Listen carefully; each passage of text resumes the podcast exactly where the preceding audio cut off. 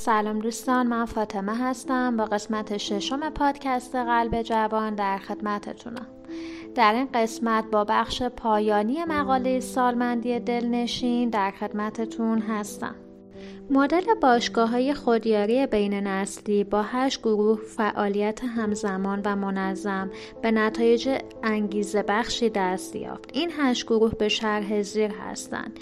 یک فعالیت های سلامت اعضا تست سلامت می دهند برنامه های ورزشی جلسات فصلی سلامتی و برنامه ریزی دارند و بیشتر آنان به اهداف خود دست یافتند. دو فعالیت درآمدزا کلوپ گروه های معیشتی کشاورزی مانند برنج و گندم دامپروری مانند گوسفند اردک و خوک و کسب و کارهای کوچک ایجاد کردند و حداقل دو گروه در هر کلوب ایجاد شده است اشتراک تجربیات و تورهای مطالعاتی با موضوع مدل های افزایش درآمد در جلسات کلوپ ها رخ می دهد. 141 وام در هایدونگ و 351 وام در بنتوی از محل منابع چرخشی کلوپا به اعضا داده شد تا بتوانند درآمد فردی و خانوادگی خود را افزایش دهند. 3. فعالیت های فرهنگی هر کلوب گروهی فرهنگی دارد که جلسات و برنامه های سالانه را اجرا می کند. 4. فعالیت های مراقبت خانگی این فعالیت برای اعضا کاملا با معنی و انسانی جا افتاده است. کلوپا در عرض دو سال در این حوزه به اهداف پنج ساله خود دست یافتند. 46 داوطلب در هایدونگ و 33 داوطلب در بنچوی فعالند که به ترتیب از 46 و 84 سالمند مراقبت می کنند. 5. فعالیت های اجتماع محور و خودمراقبتی 6. فعالیت های افزایش منابع کلوب فعالیت های متنوعی در این باره انجام می شود. به طور کلی دولت محلی از کلوب ها حمایت می کند. پول به دست آمده در هایدونگ به منابع چرخشی کلوب منتقل می شود. در حالی که بنتوی این پول را مستقیما برای افراد نیازمند هزینه می کند. راه های افزایش منابع دریافت سود از منابع در گردش کلوب دریافت حق عضویت از اعضا فعالیت های درآمدزایی اعضا مانند دوخت دستمال گردگیری کاشت و پرورش گیاهان و افزایش منابع محلی است. هفت فعالیت های علاقمندانه هشت فعالیت های مربوط به افزایش دانش و آگاهی. ساختار اجرایی اقدامات حمایتی از سالمندان. برنامه ها و اقدامات حمایتی تعیین شده برای سالمندان به ساختار اجرایی و اداری مشخصی نیاز دارد تا بیشترین کارایی ممکن محقق شود و به اهداف خود دست یابند. شاید بتوان یکی از نقاط اصلی ضعف سازمان ها را که به ناکارآمدی سیاست های حمایتی از سالمندان منجر می شود نبود شفافسازی از سازمان اجرایی اقدامات و تقسیم بندی میان نهادی امور دانست. از یک سو هر یک از سازمان های کشور اقداماتی برای حمایت از سالمندان خود به اجرا در میآورند.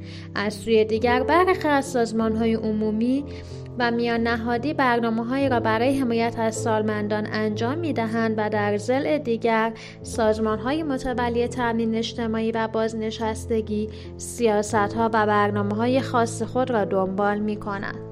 بیشک تبیین جایگاه نهادهای کشور اهم از استانداری و شهرداری ها، وزارتخانه ها و سازمان ها و صندوق های متولی امور بازنشستگی و سالمندان و همچنین سازمان های دولتی و خصوصی کشور که نیروی آنها به سن بازنشستگی رسیده است و در طبقه سالمندان جامعه قرار گرفتن در کنار شفافسازی نقش و میزان تاثیرگذاری دولت و مجلس می تواند به برنامه ریزی بهینه.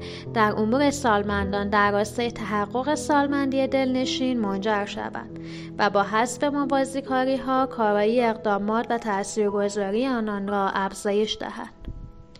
در مطالعات انجام شده متاسفانه جمعبندی روشنی از تفکیک میان نهادی، نوع همکاری و میزان مشارکت نهادهای مختلف مانند شهرداری ها، سازمان ها و صندوق های بازنشستگی، وزارتخانه ها و سازمان های مختلف درباره حمایت از سالمندان، تشکیل و استمرار انجمنهای سالمندی به دست نیامد. برای نمونه در گفتگوی انجام شده با یکی از ساکنان لس آنجلس اینطور برداشت شده که برای ساخت یک خانه سالمندی نخست شهرداری زمین مشخصی را از محل منابع خود به آن اختصاص داده است.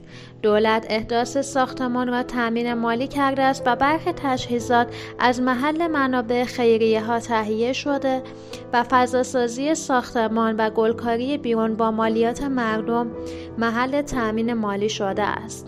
آنطور که به نظر می رسد پس از احداث مدیریت خانه های سالمندی بر عهده شورای مدیریت است که با رأیگیری میان سالمندان عضو آن تعیین می شود. شورای مذکور در ارتباط مستقیم با شهرداری و سازمانهای بازنشستگی است اما نحوه پاسخگویی آنان الزامات و محدودیتهای قانونی و میزان قدرت قانونی آنان در انجام اقدامات مربوط به سالمندان برایمان روشن نشد. در ادامه این فصل اطلاعات به دست آمده درباره ساختار اجرایی، مالی و حقوقی سازمان ها ذکر می شوند و در بخش های آینده به معرفی برخی از انجمنهای سالمندی در کشورهای مختلف پرداخته می شود. با وجود این همانطور که گفته شد بیشترین انجمنها و خانه های سالمندی به معرفی فعالیت های خود پرداختند و ساختار مالی و حقوقی آنان با جستجوی اینترنتی به طور کامل مشخص نشد. بر اساس مطالعات انجام شده آنطور که به نظر می رسد سیاست گذاری کلان امور سالمندان بر عهده دولت هاست. این امر در ژاپن وزارت سلامت رفاه و کار گذاشته شده است. در امریکا بر عهده وزارت سلامت و خدمات انسانی امریکا، در انگلیس بر عهده وزارت سلامت و در کره جنوبی نیز وزارت سلامت و رفاه متولی آن است. ساختار سازمانی حمایت از سالمندان. در ژاپن دفتر سلامت و رفاه سالمندان. در امریکا دفتر امور سالمندان. در سوئد شهرداری ها در انگلستان شبکه خدمات طب ملی ویژه سالمندان. و در کره جنوبی بخش سلامت و رفاه سالمندان. وابسته به وزارت بهداشت و درمان از بانیان اصلی توجه به سالمندان در جامعه هستند. در این کشورها برنامه ریزی در سطح ملی متمرکز بوده اما در سطح منطقه‌ای و استانی به صورت غیر متمرکز صورت می‌گیرد همانطور که اشاره شد در برخی کشورها سالمندان از خدمات ارزان قیمت یا به کلی رایگان بهرهمند می‌شوند بخشی از این اقدامات که بعضا با حمایت و پیگیری خانه های سالمندی به مرحله اجرا رسیده است به شرح زیر تامین مالی می شوند. در ژاپن خدمات مشاور درمانی برای سالمندان رایگان است و در برخی موارد تنها درصد کمی از هزینه از آنان دریافت می شود و هزینه پرداختی دولت از محل مالیات ها و بیمه مراقبت بلند مدت تأمین می شود. در سوئد پرداخت حق و زحمه پزشکان برای سالمندان به درآمد سالمند بستگی دارد و باقی مانده پرداخت از محل مالیات مستقیم حق بیمه تأمین می شود. در انگلستان پرستاری و خدمات پزشکی برای سالمندان رایگان است و در صورت اقامت در مراکز سالمندی بخشی از هزینه مرکز از آنان دریافت می شود. این هزینه ها از محل بودجه عمومی نظام سلامت تأمین می شود. در کره جنوبی نیز مراقبت های روزانه از سالمندان و معاینه های سلامت برای آنان رایگان است و از محل مالیات و حق بیمه پرداختی تأمین مالی می شود. تقسیم بندی خدمات سالمندان در امریکا. تقسیم بندی و سطوح خدمات سالمندان در امریکا به شرح زیر است. خدمات مبتنی بر جامعه. مرکز مراقبت روزانه بزرگسالان مدیریت مالی نقل و انتقال و غذا روی چرخ. مراقبت بهداشتی در منزل. مراقبت پرستاری حرفه‌ای خدمات منزل و کمک بهداشتی تعمیر منزل و تجهیزات پزشکی. آپارتمان های خصوصی با آشپزخانه و سرویس بهداشتی مخصوص. خانه های دست جمعی برای افرادی که نمی توانند به تنهایی زندگی کنند و به خانه سالمندان هم نیاز ندارند زندگی حمایتی و سکونت در آپارتمان شخصی در مجتمع های ویژه این افراد که برای غذا خوردن دور هم جمع می شوند. مراقبت مستمر در جامعه بازنشستگان که به درجات نیاز فرد خدمات دریافت می کنند. سرای سالمندان برای افرادی که به تنهایی در خانه یا جامعه قادر به زندگی نیستند. سطوح نظارتی و اجرایی در سوئد در زمینه خدمات اجتماعی سالمندان سه سطح مختلف نظارتی و اجرایی وجود دارد. دولت سوئد و پارلمان اهداف سیاست های اجتماعی سالمندان را از طریق ارائه قوانین و تعیین بودجه لازم معین می کند. انجمن محلی وظیفه تهیه و تدارک مراقبت های بهداشتی و دارویی و همچنین ارائه خدمات نگهداری سالمندان را بر عهده دارد. واحد فعال در شهرداری ها وظیفه ارائه خدمات مراقبتی، بهداشتی، پرستاری، حمل و نقل و مسکن را بر عهده دارند. شهرداری ها و انجمن های محلی سطح گسترده از استقلال را نسبت به استانداردهای بین المللی دارند. چنین تمرکز زودایی از مسئولیت ها سبب شده است شرایط زندگی سالمندان مشکلات آنها و نتایج سیاست های قبلی کاملا در ارائه قوانین جدید یا تعدیل سیاست های پیشین در نظر گرفته شود وظیفه سیاست گذاری و کنترل ارائه خدمات سالمندی در سوئد بر عهده پنج سازمان بازنشستگی ملی این کشور است که شعبه هایی در نزدیکی شهرداری ها دارند و ارتباط تنگاتنگی با آنها دارند. بر اساس سیاست های اجتماعی سالمندان در سال 1999 شهرداری ها مجری ارائه خدمات بهداشتی و مراقبتی به سالمندان هستند. به طوری که این خدمات در منزل آنان ارائه می شود. حتی اگر این کار هزینه گذافی بر دولت تحمیل کنند.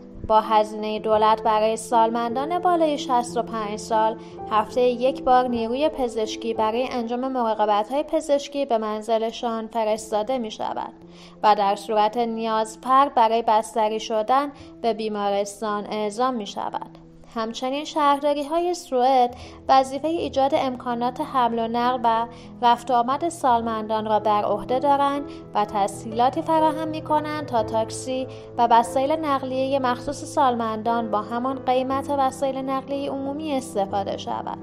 سالمندان برای استفاده از این خدمات برای سفرهای داخل منطقه و بین شهری محدودیت دارند.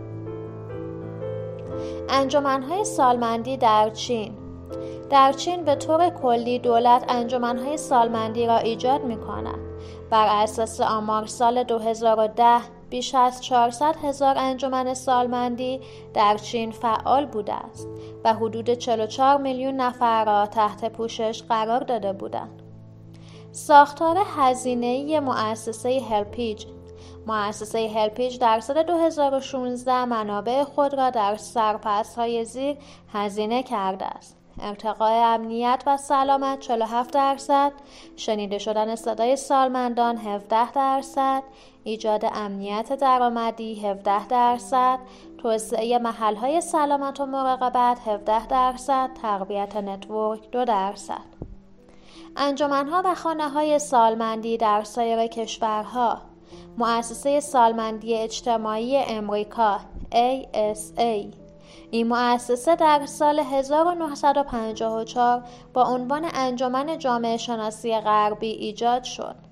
این انجمن خود را اجتماعی از افراد مختلف با هدف مشترک یعنی حمایت از تعهد و افزایش دانش و مهارت کسانی معرفی می کند که می خواهند کیفیت زندگی سالمندان و خانواده آنان را بهبود ببخشند. عضویت در این انجمن از رشته های مختلف و در ابعاد مختلف جسمانی، روانی، اجتماعی و اقتصادی صورت می گیرد.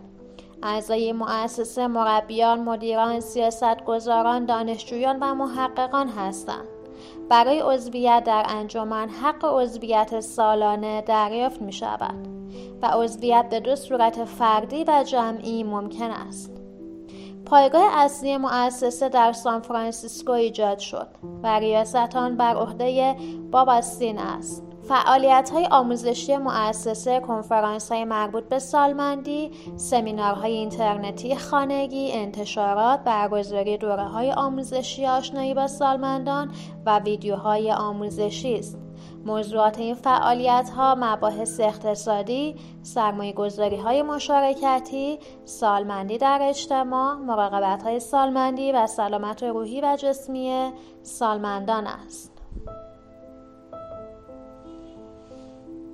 مؤسسه AARP این مؤسسه سازمان سالمندی آمریکایی نامیده می شود و بیش از نیمی از 34 میلیون عضو مؤسسه بالای 50 سال دارند که هنوز شاغلند. این سازمان بر مسائل بهداشت و سلامت سالمندان، امنیت اقتصادی و اشتغال آنان متمرکز شده و خدمات مختلفی در این حوزه ها ارائه می دهد. برای نمونه یک پایگاه داده آنلاین با عنوان آگلاین ایجاد شده که خلاصه تفصیلی نشریات سالمندی را در اختیار سالمندان قرار می دهد.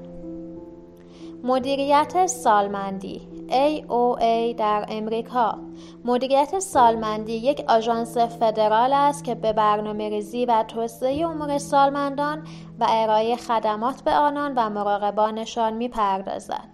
این آژانس به دنبال توسعه سیاست گذاری در راستای حمایت از سالمندان و ارائه خدمات مؤثر به آنان است و از طریق شبکه ملی سالمندان در سازمانهای منطقه‌ای ایالتی قبیله‌ای و بومی فعالیت می کند. خدمات آژانس عبارتند از مراکز مراقبت از سالمندان، مراقبان و داوطلبان. مؤسسه اتحاد بازنشستگان امریکا این مؤسسه با هدف حمایت از بازنشستگان امریکایی با همکاری برخی از اتحادیه کارگری و گروههای تامین اجتماعی تأسیس شده است مؤسسه بنیاد اولویت تنظیم مقررات مسائل بازنشستگی. بنیاد اولویت تنظیم مقررات مسائل بازنشستگی نهادی غیرانتفاعی است که در سال 1991 در واشنگتن تأسیس شد.